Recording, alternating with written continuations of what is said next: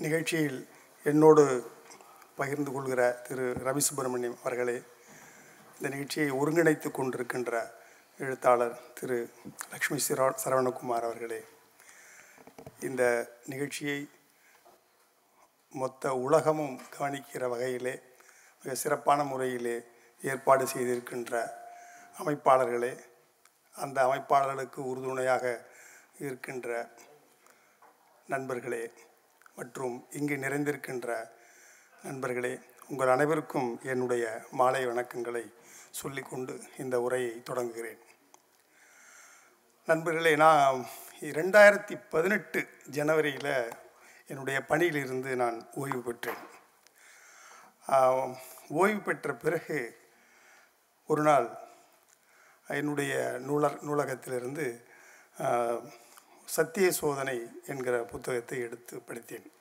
அது நான் என்னுடைய பள்ளி பருவத்தில் நான் எழுதிய ஒரு கட்டுரை போட்டியில் எனக்கு கிடைச்ச பரிசாக கிடைச்ச ஒரு புஸ்தகம். அதுவரையில் ஒரு பலமுறை படித்து படித்து தேய்ந்த புத்தகம். தற்செயலாக அது என்னுடைய நூலகத்தை ஒழுங்குபடுத்தி கொண்டிருந்த போது அது கைக்கு கிடைத்தது. பள்ளி காலத்திலே கிடைத்த புத்தகம் என்பதால் அதன் மேல் எனக்கு ஒரு பாசம். அந்த பாசத்தின் காரணமாக அந்த புத்தகத்தை மிகவும் ஆசையோடு எடுத்து என்னுடைய பழைய நினைவுகளை மீட்டு கொள்ளுகிற ஒரு விதமாகத்தான் அந்த புத்தகத்தை நான் படிக்க தொடங்கினேன். படிக்க படிக்க எனக்குள்ளே ஒரு மிகப்பெரிய ஒரு பரவசம். இப்படி ஒரு மனிதனால் வாழ முடியுமா? தனக்காக ஒரு கணமும் வாழாமல் தன்னுடைய மொத்த வாழ்க்கையையும் தன்னை சார்ந்தவர்களினுடைய வாழ்க்கையையும் தன்னோடு இணைந்து கொண்டவர்களுடைய வாழ்க்கையையும் கூட நாட்டுக்காகவும் நாட்டு மனிதர்களின் உயர்வுக்காகவும் அவர்களுடைய நல்வாழ்வுக்காகவும் விடுதலைக்காகவும் உழைய செலுத்த முடியுமா என்பது மிகப்பெரிய ஒரு கேள்வியாக இருந்தது. ஆனால் அந்த கேள்வி அந்த கேள்வியின் மீது எந்த விதமான அவநம்பிக்கையின் சாயலும் படிந்து விடாதபடி ஒரு நம்பிக்கை ஊட்டுகிற லட்சியவாதியாக காந்தியடிகள் அந்த புத்தகத்தில் எனக்கு தெரிந்தார். அவர் எந்த ஊருக்கு சென்றாலும் சரி அவர் அவர் சென்ற ஆப்பிரிக்கா நாடாக இருந்தாலும் அவர் இங்கே வந்த பிறகு ஆனாலும் கூட மக்களுக்காக வாழ்வது என்பதையே தன்னுடைய வாழ்வின் பண்பாக அமைத்து கொண்டார். அந்த வாழ்க்கை முறை கொடுத்த ஒரு உந்துதலால் அந்த புத்தகத்திலே அங்கங்கே காணப்படுகிற குறிப்புகளை வைத்துக்கொண்டு அவர்களுடைய வாழ்க்கை வரலாறுகளை எல்லாம் தேடி படிக்க தொடங்கினேன். மோதிலால் நேரு ஜவஹர்லால் நேரு பட்டேல் ஜாகிர் ஹுசேன் லால் பகதூர் சாஸ்திரி இப்படி பல தலைவர்களுடைய வாழ்க்கை வரலாறுகளை படித்தேன். ஏறத்தாழ ஒரு இருநூறு பேர்களுடைய வாழ்க்கை வரலாறுகளை நான் படித்தேன். தமிழிலும் ஆங்கிலத்திலுமாக. அது மிகவும் சிலிர்ப்பூட்டுகிற ஒரு விஷயமாக எனக்கு இருந்தது. எவ்வளவு மகத்தான ஆளுமைகள். காந்தி இவர்களுக்கு இடையிலே ஒரு காந்தம் போல இருந்து செயல்படுத்தி கொண்டிருக்கின்றார். அந்த காந்தத்தை நோக்கி வந்தவர்கள் எல்லாம் அந்த காந்தத்தால் இழுக்கப்பட்டு விட்டார்கள். காந்தத்தால் இழுக்கப்படுவது காந்தத்தினுடைய தன்மையால் மட்டுமல்ல காந்தத்தால் கவரப்பட வேண்டும் என்கிற ஒரு ஆசையும் அவர்களுக்கு இருந்தது. அவர் சொல்படி கேட்டார்கள் அவர்கள் எந்த துறையை காட்டி இந்த துறையிலே நீ சேவை செய் என்று சொன்னார்களோ அதை ஒரு கட்டளையாக எடுத்துக்கொண்டு தன்னுடைய வாழ்நாள் முழுக்க செய்தார்கள். எவ்வளவு பெரிய ஒரு லட்சியவாதம். தன்னுடைய வாழ்க்கைக்கே ஒரு பெரிய அர்த்தத்தை அவர்கள் தேடிக்கொண்டார்கள். வாழ்ந்து முடித்த பிறகு அவர்கள் அதில் அடைந்த திருப்தி இருக்கிறது. அதுதான் அது அவர் மீது இருக்கக்கூடிய மதிப்பை இன்னும் பல மடங்காக பெருக்குகிறது. ஒவ்வொருவரும் பல முறை சிறைக்கு சென்றவர்களாக இருந்தார்கள். பத்துக்கும் மேற்பட்ட முறைகள் சிறைக்கு சென்றவர்கள் எல்லாம் இருக்கிறார்கள். ஆனால் அது சார்ந்த எந்த விதமான கசப்புணர்வும் அவர்கள் மனசிலே இல்லை. அவர்களுடைய இறுதி மூச்சை எட்டுகிற தருணத்தில் கூட அவர்களுக்கு இருந்த வாழ்க்கையினுடைய திருப்தி அது ம- மலைக்க வைக்கக்கூடிய ஒரு பண்பாக இருந்தது. யார் மீதும் பகை இல்லை யார் மீதும் துவேஷம் இல்லை எந்த விதமான கசப்புணர்வும் அவர்களுடைய மனசிலே இல்லை. காந்தி எப்படி இருந்தாரோ அதே போல தன்னைப் போலவே தன்னை நம்பியவர்களையும் அவர் மாற்றிவிட்டு சென்றார். அவர்களுடைய வாழ்க்கை வரலாறுகளை படிக்க படிக்க அவர் அந்த ஆளுமைகளால் எனக்கு மிகப்பெரிய உத்வேகம் கிடைத்தது என்றுதான் நான் சொல்வேன். அந்த உத்வேகத்தினுடைய காரணமாக அந்த ஆளுமைகளை பற்றியெல்லாம் சின்ன சின்ன கட்டுரைகளாக எழுதத் தொடங்கினேன். இதுவரை ஏறத்தாழ ஒரு அறுபது ஆளுமைகளை பற்றிய ஒரு கட்டுரைகளை நான் எழுதியிருப்பேன். இன்னும் எழுத எழுத கட்டுரைகள் அவர்களை பற்றிய தகவல்கள் கிடைத்து கொண்டே இருக்கின்றன. மலைக்க வைக்கக்கூடியதாக இருக்கிறது அவர்களுடைய வாழ்க்கை முறை. மிக மக பிற மிகப்பெரிய மகத்தான ஆளுமைகள் என்றுதான் நான் அவர்களை சொல்வேன். எழுத்து சார்ந்த துறையிலே எழுத்து ஆளுமைகள் எப்படி இயங்கினார்களோ அதற்கு நிகராக அவர்கள் இயங்கினார்கள். இந்த சமூகத்தினுடைய தீமைகளை விளக்குவதற்காகவும் இந்த சமூகத்தை ஒரு படியாவது இருந்த நிலையிலிருந்து உயர்த்திவிட வேண்டும் என்கிற கனவுக்காகவும் தன்னுடைய வாழ்க்கையை அவர்கள் அர்ப்பணித்தார்கள். தியாகி விஸ்வநாத் தாஸ் என்கிறவர்கள் பற்றி நீங்கள் கேள்விப்பட்டிருப்பீர்கள். எவ்வளவு ஒரு பெரிய மகத்தான ஒரு ஆளுமை அவர். மிக சின்ன வயசு சின்ன வயதிலேயே அவருக்கு பாடல் கூத்து ஆட்டம் இதில் ரொம்ப ஆர்வமாக இருக்கிறார். மிக குரலெடுத்து பாடுகிற அளவுக்கு அவர்களுக்கு கணீர் என்ற குரல் சின்ன வயசுலேயே அவருக்கு இருந்திருக்கு. அப்போ அந்த சின்ன வயசில் அவர் அவர் பாட பாட அவரை சுற்றி ஒரு கூட்டம் தானாகவே சேர்ந்து விட்டது. ஒரு பத்து வயசுக்குள்ள அவர் அவர் பாடுகிற பாட்டுக்கு ஒரு நூற்றுக்கணக்கான சிறுவர்கள் அவரை கூடி நின்று கேட்கிற நிலைமை உருவாகிவிட்டது அவர் எந்த இடத்துல நின்றாலும் கூட இருக்கிற சிறுவர்கள்லாம் ஒரு பாட்டு பாடு என்று சொல்ல அவர் பாடுவது வழக்கமாகிவிட்டது ஒரு நாள் ஒரு திருவிழா நடக்கிறது அந்த ஊரில். திருவிழாவுக்கான ஏற்பாடுகள் எல்லாம் வேறு பக்கம் நடந்து கொண்டிருக்கிறது. இந்த சிறுவர்கள் எல்லாம் சேர்ந்து இவரை பாட வைத்து கேட்டு கொண்டிருக்கிறார்கள்.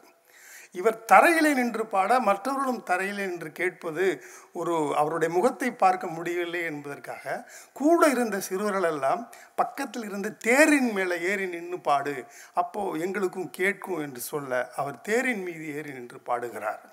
அந்த பாட்டை மற்றவங்கெல்லாம் கேட்டுட்டு இருக்காங்க ஆனால் திடீர்னு ஒரு பெரிய கூட்டம் பெரிய மனிதர்களுடைய கூட்டம் அதை பார்க்குது. இது மேலே பாடி நிட்டுருக்கிறவன் வந்து விஸ்வநாத் தாஸ் இல்லையா? அப்படின்ட்டு. அங்கிருந்து ஓடி வந்து அவனை கீழே இறங்கு இறங்குன்னு அவனை விரட்டுறாங்க. அவர் தாழ்த்தப்பட்ட வகுப்பினர் என்பதால் அந்த தேரின் மீது ஏறி நின்று பாடுவதற்கு அவருக்கு உரிமை இல்லை என்பதால் அந்த தேரே தீட்டாகிவிட்டது என்று அந்த நாள் திருவிழாவையே அந்த ஊர்க்காரர்கள் ரத்து செய்து விடுகிறார்கள். அந்த சிறுவனை கண்டமேனிக்கு வசைப்பாடுகிறார்கள் இந்த பையனை வசைப்பாடுகிறார்கள் என்று கேள்விப்பட்டு அவருடைய தந்தையார் வெளியே ஊருக்கு வெளியே இருந்து ஓடி வருகிறார். ஓடி வந்து அவன் செய்த தவறுக்கு மன்னித்து விடுங்கள் என்று ஊராரிடம் அந்த அந்த தந்தையார் மன்னிப்பு கேட்கிறார். த அப்புறம் அவர் பெரியவர் மன்னிப்பு கேட்கிறார் என்பதால் அவர்கள் அந்த சிறுவனை விட்டு விடுகிறார்கள். இவனை இங்கே அதிக நாள் இன்னும் வைத்துக்கொள்ள முடியாது என்று அவர் தாத்தா வீட்டுக்கு அனுப்பிடுறாங்க. அவர் மதுரைக்கு போயிடுறார். அங்கே போய் அங்கே அவருக்கு நாடக பித்து இன்னும் அதிகமாகி பாஸ்கரதாஸ் நாடக சபையில் இன்னும் வெவ்வேறு சபைகளில் நின்று பாடு பாடல் எல்லாத்தையும் ஒரு நாடகங்கள் எல்லாவற்றிலும் மேதையாகிறார். நல்ல கணீர் என்ற பாடல் பாடுவதில் வல்லவர். அவரே மிகப்பெரிய பாத்திரங்கள் எல்லாவற்றையும் மேடையில் போடக்கூடியவர் நல்ல பாடக்கூடியவர். அப்படிப்பட்டவர் ஒரு நாள் தூத்துக்குடிக்கு காந்தி வருகிறார். காந்தி நடத்துகிற மேடையில். அவர் வந்து காந்தி அவர் காந்தியுடைய உரையெல்லாம் முடிந்த பிறகு பாடுவதற்காக அவர் மேடைக்கு அழைக்கப்படுகிறார். காந்தி பார்க்கறதுக்காக இவர் மேலே இருந்து பாடுறார். உட்கார்ந்து சில பக்தி பாடல்களை பாடுறார். பாஸ்கர தாஸ் வந்து ஒரு காந்தியை பற்றி ஒரு பாட்டு எழுதியிருக்கார். அந்த பாட்டையும் பாடுறார். இந்த பாட்டெல்லாம் பாடி முடித்த பிறகு அவருடைய பாடலும் குரலும் காந்திக்கு ரொம்ப பிடிச்சி போகுது. அதனால் இறங்கின பிறகு அவர் விஸ்வநாத் தாஸை பக்கத்தில் கூப்பிட்டு உங்கள் குரல் ரொம்ப நல்லா இருக்குது நல்லா பாடுறீங்க ரொம்ப சந்தோஷமாக இருக்குது ஆனால் உங்கள் குரலும் உங்கள் பாட்டினுடைய தன்மையும் ஏன் இந்த தேச விடுதலைக்காகவும் சமூக முன்னேற்றத்துக்காகவும் நீங்கள் அதை பயன்படுத்தக்கூடாது இப்படி நாடக பாடல்களை பாடுவதற்கு பதிலாக அந்த பாடல்களை பாடி நீங்கள் பிரச்சாரம் செய்யலாமே? இன்னும் காந்தி ஒரு ஒரு வார்த்தை சொல்லுகிறார். பாருங்கள் அந்த ஒரே ஒரு வார்த்தை அந்த வார்த்தை அவருடைய வாழ்க்கையையே புரட்டி போட்டு விடுகிறது. அதற்கு பிறகு அவர் நடித்த எல்லா மேடைகளிலும் தொடர்பே இல்லாமல் இருந்தாலும் கூட தேச பிரச்சார பாடல்களை பாடுகிறார். கதர் கப்பலை பற்றி பாடுகிறார். வெள்ளை கோக்கு பறக்குதடி என்று பாடுகிறார். வேளனாக முருகனாக மேடையிலே ஏறி நின்று கொண்டு அந்த பாட்டை பாடுறார். வள்ளி கு- கு- குரத்தி வள்ளி அந்த திணை திணையை கொத்த வருகிற குருவிகளை ஓட்டுவதற்காக பாடும் பொழுது அப்போது அந்த வெள்ளை கோக்கு பறக்கு பறக்குதடி ஓட்டுங்களடி அப்படிங்கிற அந்த பாட்டை பாடுறார். இப்படி எந்த பாத்திரத்தில் எந்த நாடகத்தில் நடித்தாலும் கூட அவர் அந்த வெள்ளையர்களை வசைபாடுகிற பாடல்களும் கதரை பற்றிய பிரச்சார பாடல்களையும் தீண்டாமை ஒழிப்பு பாடல்களையும் பாடி ஒரு ஒரு ஒரு ஒரு ஒரு முன்னோடியாக அவர் அந்த பாடல்களை தொடர்ந்து பாடுறார். அதனால் அவர் இருபத்தொம்போது முறை அவர் வாழ்க்கையில் சிறை சிறை செய்யப்படுகிறார் இருபத்தொம்போது முறைகள்.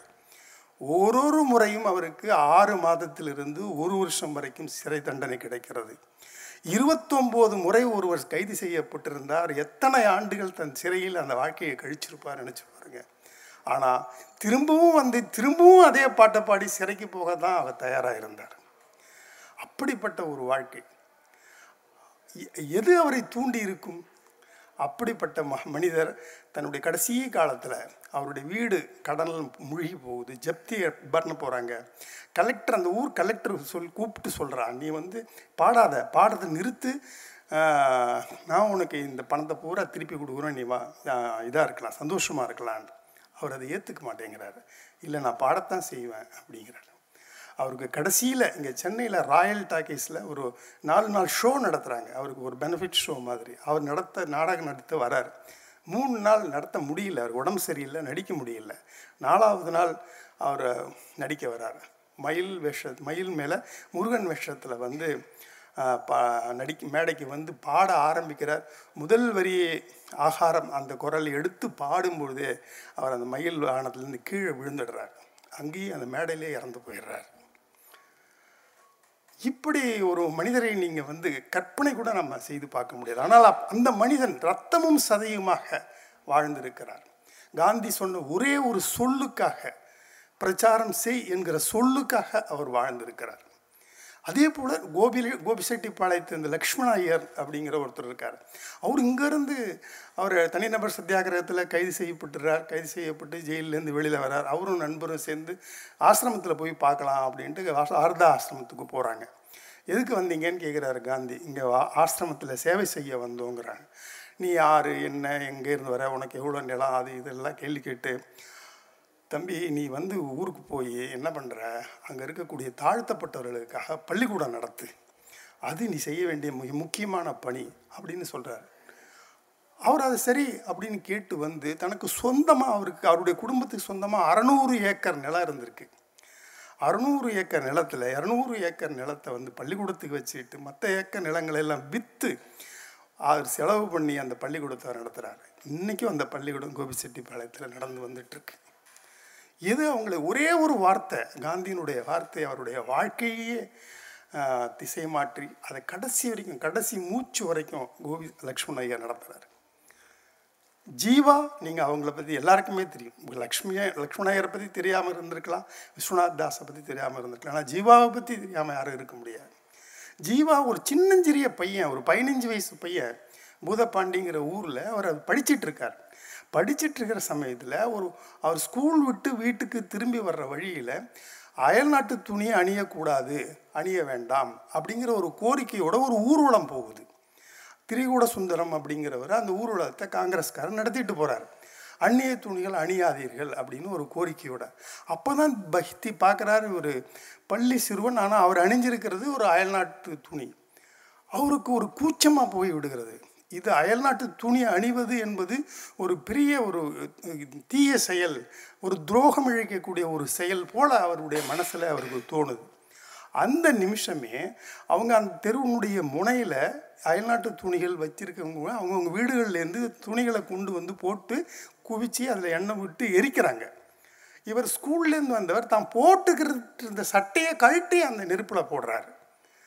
ஒரு அது எ- எப்படி இருக்கு பாருங்க. ஒரு பதினஞ்சு வயசு பையன் தன்னுடைய சொந்த ஒரு ஒரு முடிவால் அவன் வந்து அந்த தன்னுடைய ஆடைகளை கழற்றி அவன் அந்த நெருப்பில் போட்டுவிட்டு வெறும் இடுப்பாடை இடையாடையோடு அவன் வீட்டுக்கு போகிறான் என்னடா அப்படி வந்திருக்க? அப்படின்னு வீட்டில் கேட்டால் இப்படி நடந்ததுன்னு சொல்கிறான் அது மட்டும் இல்லை அவருக்கு அந்த கொஞ்ச நாளில் அவங்க அம்மா இறந்து போயிடுறாங்க. இவர் அந்த தாய்க்கு தலைமகன். இவர் தான் அந்த அம்மாவுக்கு கொல்லி வைக்கணும். அப்போ சம் சம்பந்தக்காரர்கள்லாம் என்ன சொல்கிறாங்க அவங்க அந்த சம் சம்பிரதாயப்படி அவருக்கு த த தலையை வந்து மழித்து அவருக்கு வந்து குளி குளிக்க வச்சு புது ஆடை கொண்டு வந்து கொடுத்து அந்த புது ஆடையை கட்டிட்டு தான் அவர் சுடுகாட்டுக்கு போகணும். ஆனால் அவங்க வந்து மில் மல் வேஷ்டி கொண்டு வந்து கொடுக்குறாங்க. இவர் கட்ட மாட்டேங்கிறாரு. கதர் வேஷ்டி கொண்டு வந்து கொடுங்க கட்டுறேங்கிறாரு. ஏய் கதர் வேஷ்டி கட்டிக்கிட்டு சுடுகாடு போடுறத சம்பிரதாயமே இல்லை அப்படின்னு சொன்னால் அப்படி ஒரு சம்பிரதாயத்தை நம்ம உருவாக்குவோம். நான் அணிந்தால் கதராடை தான் அணிவேன். கதராடையை தவிர வேறு எதையும் அணிய மாட்டேன்னு சொல்கிறார் எந்த கட்டத்தில் பாருங்கள் அவர் தாய்க்கு கொல்லி வைக்க வேண்டியவர். ஆனால் அந்த கட்டத்தில் கூட கதர் துணியை தான் நான் கட்டுவேன் வேறு துணியை கட்ட மாட்டேங்கிற பிடிவாதம் பண்ணுறேன் அந்த குடும்பத்தவர்கள் அதற்கு மேலே பிடிவாதம். கதராடையெல்லாம் கட்டி நாங்கள் வந்து அனுப்புறது சம்பிரதாயம் இல்லை. மல்வேஷ்டி தான் கட்டணும் அப்படின்ட்டு அவர்கிட்ட விட்டு அவர் தம்பி தான் கொள்ளு வைக்கிறார் அவங்க அம்மாவுக்கு. அதுக்கப்புறம் அந்த ஊரை விட்டே அவர் வெளியில் போயிடுறாரு. அந்த ஊரில் இல்லை. வெளியில் வந்து அவர் படாத பாடுபடுறாரு. அவர் என்னென்ன செய்யணுமோ அப்படிலாம் செய்ய அத்தனை முறை சிறைக்கு போகிறாரு அவர் அவர் அவர் மேடையில் பேசினாவே அவரை வந்து கைது பண்ணிடுறாங்க.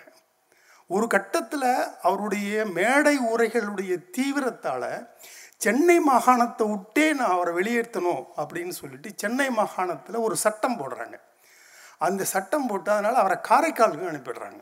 அப்போ காரைக்கால் வந்து ஃப்ரெஞ்சு அரசாங்கத்தினுடைய கட்டுப்பாடில் இருக்குது ஃப்ரெஞ்சு அங்கே போய் அவர் சும்மா இல்லை.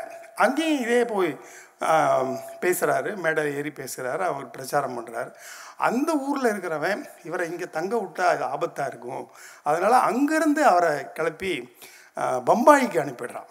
நீங்கள் இந்த ஊரில் இருக்கக்கூடாது நீங்கள் பம்பாய்க்கு போயிடுங்கன்னு பம்பாய்க்கு நாடு கடத்துகிறான் இவர் பம்பாய்க்கு போய் அங்கே சின்ன சின்ன வேலையை செஞ்சுக்கிட்டு ஆஹ், ப- பார்த்துட்டு இருக்கும்போது அங்கே பாதிக்கப்பட்ட தமிழர்களை திடீர்னு அவர் அங்கே ஒருங்கிணைக்கிறார். ஒருங்கிணைச்சி அங்கே ஒரு போராட்டம் ஆரம்பிக்கிறார். இவர் அங்கேயும் சும்மா இல்லைன்னா அங்கே அந்த பம்பாய் அரசாங்கம் என்ன பண்ணுது? இவரை சென்னை மாகாணத்துக்கு அனுப்ப முடியாது. பிரெஞ்சு மாகாணத்துக்கு அனுப்ப முடியாது. பம்பாய் மாகாணத்துக்குள்ளே வச்சுக்க முடியாது. பின்ன எந்த ஊருக்கு தான் அனுப்புறது? அதனால் அவருக்கு ஒரு தனியாக ஒரு சட்டம் போட்டு நீ பூதப்பாண்டியை விட்டு வெளியிலே போகக்கூடாது உன் சொந்த ஊரில் இருக்கணும் அப்படின்ட்டு சொந்த ஊருக்கே திருப்பி அனுப்புகிறாங்க இவர் சொந்த ஊருக்கு திரும்பி வந்தவர் அவருக்கு அவருடைய நண்பர்கள் இருக்காங்க. அவர் நண்பர்களை அப்பப்போ பார்த்து சிந்தி சந்தி- சந்தித்து பேசுவார். அன்னைக்கு இது அந்த எதிர்பாராத விதமாக காந்தியுடைய பிறந்த நாள் வருது. காந்தி பிறந்தனால காந்தி பிறந்தநாள் கூட்டம் நடத்தாமல் எப்படி கொண்டாட முடியும்? அவருக்கு கூட்டம் நடத்தணும் கூட்டத்தில் காந்தியை பற்றி பேசணும். ஆனால் இவருக்கு இருக்கிற சட்டம் வாய்ப்பூட்டு சட்டம் சட்டம் கூட்டம் நடத்தக்கூடாதுன்னு. அதனால் என்ன பண்ணுறார் எல்லாரையும் நண்பர்களை வீட்டுக்கு வரவழைச்சு வீட்டில் ரகசியமாக காந்தி பிறந்த நாள் கூட்டம் நடத்துகிறார் இந்த செய்தி எப்படியோ கசிஞ்சு போய் மறுபடியும் அவரை கைது பண்ணி சிறையில் வச்சிடுறாங்க. இத்தனை முறை சிறைகள்? சிறை சிறை சிறை சிறைவாசமே அவருடைய வாழ்க்கையாக மாறிடுது. அவருடைய ஆசிரமத்துக்கு சிராவையில் அவர் நடத்தின ஆசிரமத்துக்கு தான் காந்தி ஒரு முறை வரார்.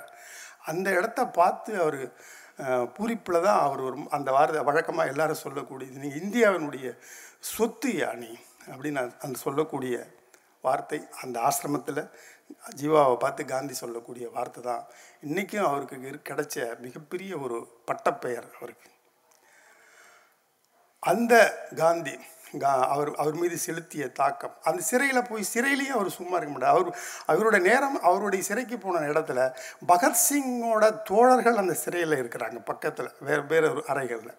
அவர்களோட அவருக்கு ஒரு சின்ன ஒரு உறவு பரஸ்பர புரிதல்கள் பேச்சு உரையாடல்கள் அப்படியே வளர்ந்து வெவ்வேறு விதமான ஒரு கருத்தோட்டம் அவருடைய மனசுக்குள்ளே ஊறுது.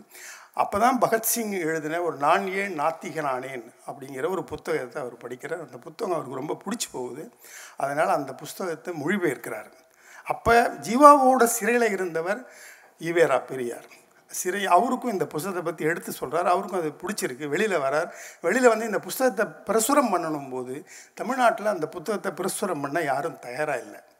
அப்போ பெரியார் நான் அந்த புஸ்தகத்தை பிரசுரம் பண்ணுறேன் அப்படின்ட்டு அந்த புஸ்தகத்தை அவர் தான் அதை பிரசுரம் பண்ணுறாரு ஆனால் அவர் ரெண்டு ஒரு மாதத்துக்குள்ளே புஸ்தகத்தை மொழிபெயர்த்ததுக்காக ஜீவாவும் புஸ்தகத்தை பிரசுரித்ததுக்காக ஈவேரா பெரியாரம் ரெண்டு பேரும் கைது செய்யப்படுறாங்க.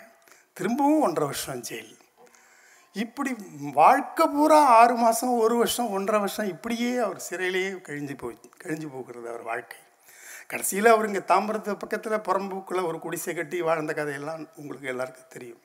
இந்த இந்த உலகத்துலேருந்து அவர் எதையும் எடுத்துகிட்டு போகலை. அவருக்கு அந்த உலகத்துக்கு கொடுத்தது தான் அதிகம். அவர் மட்டும் இல்லை எல் அவர் சார்ந்த காந்தியினுடைய விதையிலிருந்து உருவான எல்லாருமே சின்ன சின்ன காந்திகளாகத்தான் இருந்தாங்க. எங்கள் ஊர் பக்கத்தில் வளவனூர் பக்கத்தில் சகாதேவன்பேட்டைன்னு ஒரு கிராமம் இருக்குது சகாதேவன்பேட்டையில் சுப்பிரமணியன் ஒருத்தர் இருந்தார். அவர் படிக்கிறதுக்காக பாண்டிச்சேரிக்கு வந்தார். அவருக்கு காந்தி ஒரு முறை அங்கே வந்து கா பாண்டிச்சேரிக்கு வந்து கா காந்தி பேசினார். அவர் அந்த அரிஜின தூண்டுவை பற்றி ரொம்ப பேச உருக்கமாக பேசுனது அவருடைய மனசை தொடுது. அங்கே தாழ்த்தப்பட்டவர்கள் அதிகமாக வாழ்ந்த பகுதி பாண்டிச்சேரி பகுதி. அவர்களுடைய வாழ்க்கை முன்னேற்றத்துக்காக நாம் துணை நிற்கணும்னு சொல்லிட்டு ஏற்கனவே அங்கே வா சுப்பையான பிற்காலத்தில் கம்யூனிஸ்டான சுப்பையா அரிஜின சேவா சங்கத்தினுடைய தலைவராக இருந்தார். இவர் அவரோட சேர்ந்து அந்த இடத்துல வேலை செஞ்சிட்ருக்கார். வேலை செஞ்சு அவரோட இருக்கும்பொழுது ஒருத்தர் ஒரு ஒரு முறை அவர் சுப்பையா ஃப்ரான்ஸுக்கு போக வேண்டிய ஒரு நெருக்கடி வருது. அப்போ அந்த பொறுப்பு அவர் எடுத்துக்கிறார். தாழ்த்தப்பட்டவர்களுடைய பெரிய பிரச்சனையே அவங்களுக்கு வேலைவாய்ப்பு அப்படிங்கிறது தான். வேலைவாய்ப்பு யாரும் கொடுக்கறதில்ல. கொடுக்குறவங்க ஒரு மிகப்பெரிய உழைப்பை அவர்கள்ட்டேருந்து சுரண்டிக்கிட்டு குறைஞ்ச கூலியை அவங்களுக்கு கொடுக்குறாங்க. அது அவங்க வாழ்க்கைக்கு போதுமானதாக இல்லை. அப்போ இவர்களுடைய வாழ்க்கை தரத்தை எப்படி தான் முன்னேற்றுவது அப்படின்னு சோ யோசிக்கும் பொழுது அப்போ அவர் வந்து இவங்களை எல்லாரும் நூல் நூற்க வைக்கலாம் அப்படின்னு திட்டமிடுறார். ஏற்கனவே பாண்டிச்சேரியில் மூணு மில் இருக்குது மூணு மில் ஜவானா மில் ரோடியர் மில் அப்புறம் இன்னொரு மில். மூணு மில். மூணு மில்லில் ஆறாயிரம் தொழிலாளர்கள் வேலை செய்கிறாங்க அந்த நகரமே தொழில் நகரம். மல் வேஸ்ட் மல் துணிகள் நிறையா இருக்கக்கூடிய ஒரு இடத்துல கதர் ஆடைகளுக்கு எப்படி நீங்கள் வந்து ஒரு மதிப்பை உருவாக்க முடியும்?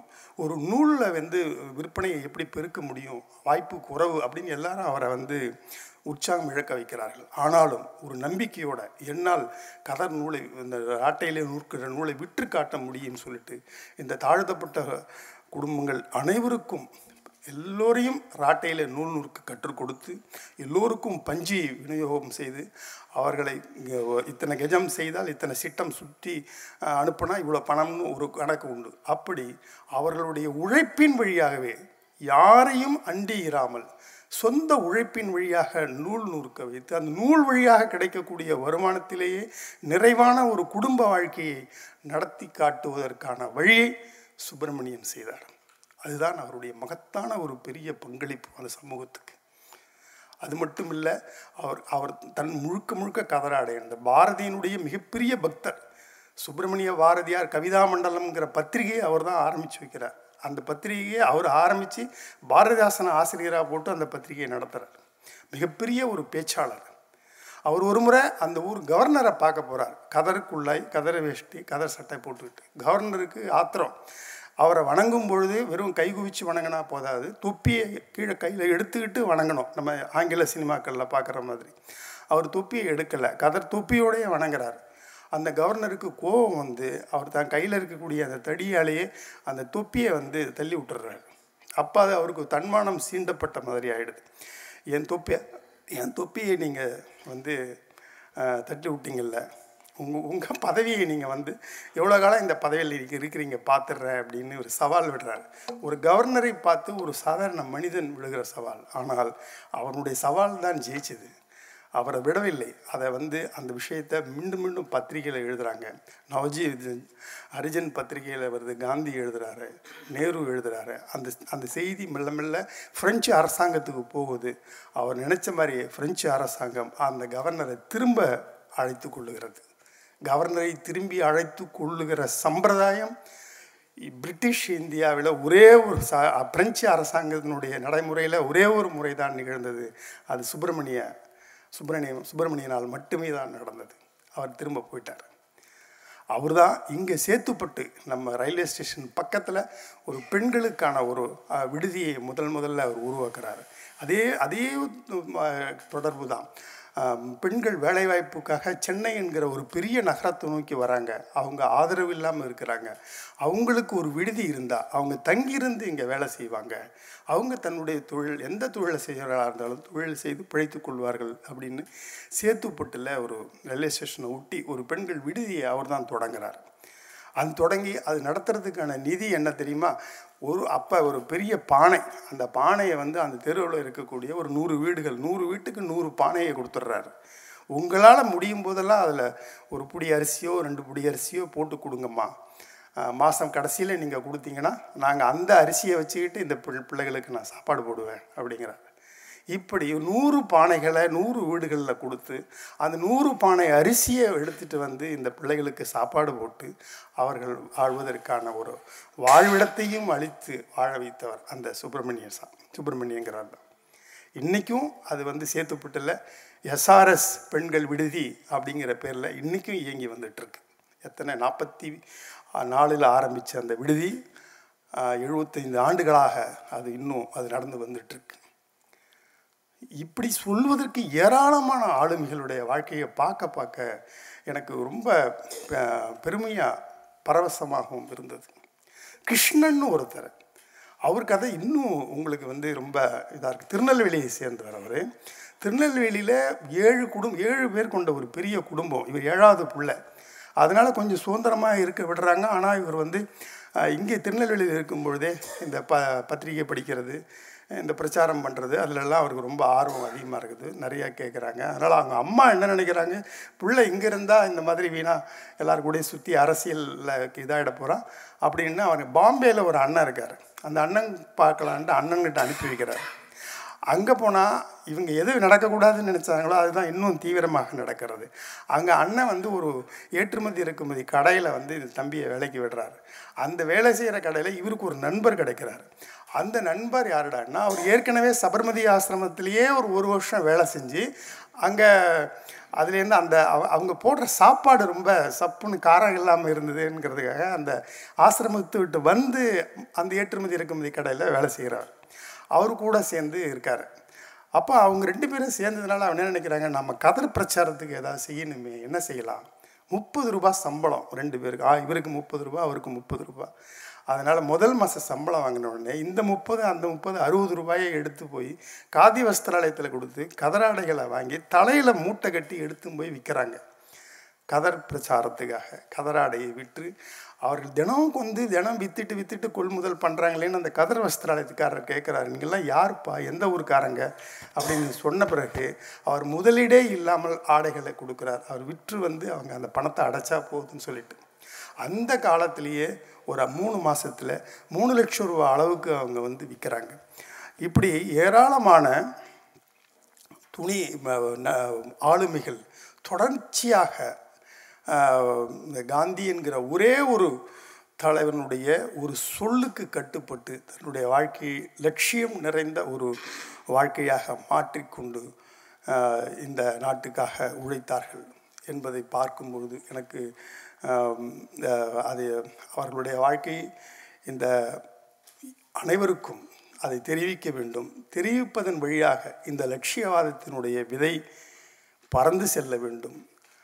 அவர்களுடைய பெயர்கள் இன்னும் ஒரு முப்பது நாற்பது ஆண்டு காலத்துக்காகவது இங்கே தமிழ் படிக்கக்கூடிய சூழலிலே அது எல்லோருக்கும் தெரிந்திருக்க வேண்டும் என்று நான் விரும்பி இவர்களை பற்றி எல்லாம் தொடர்ந்து எழுதினேன்.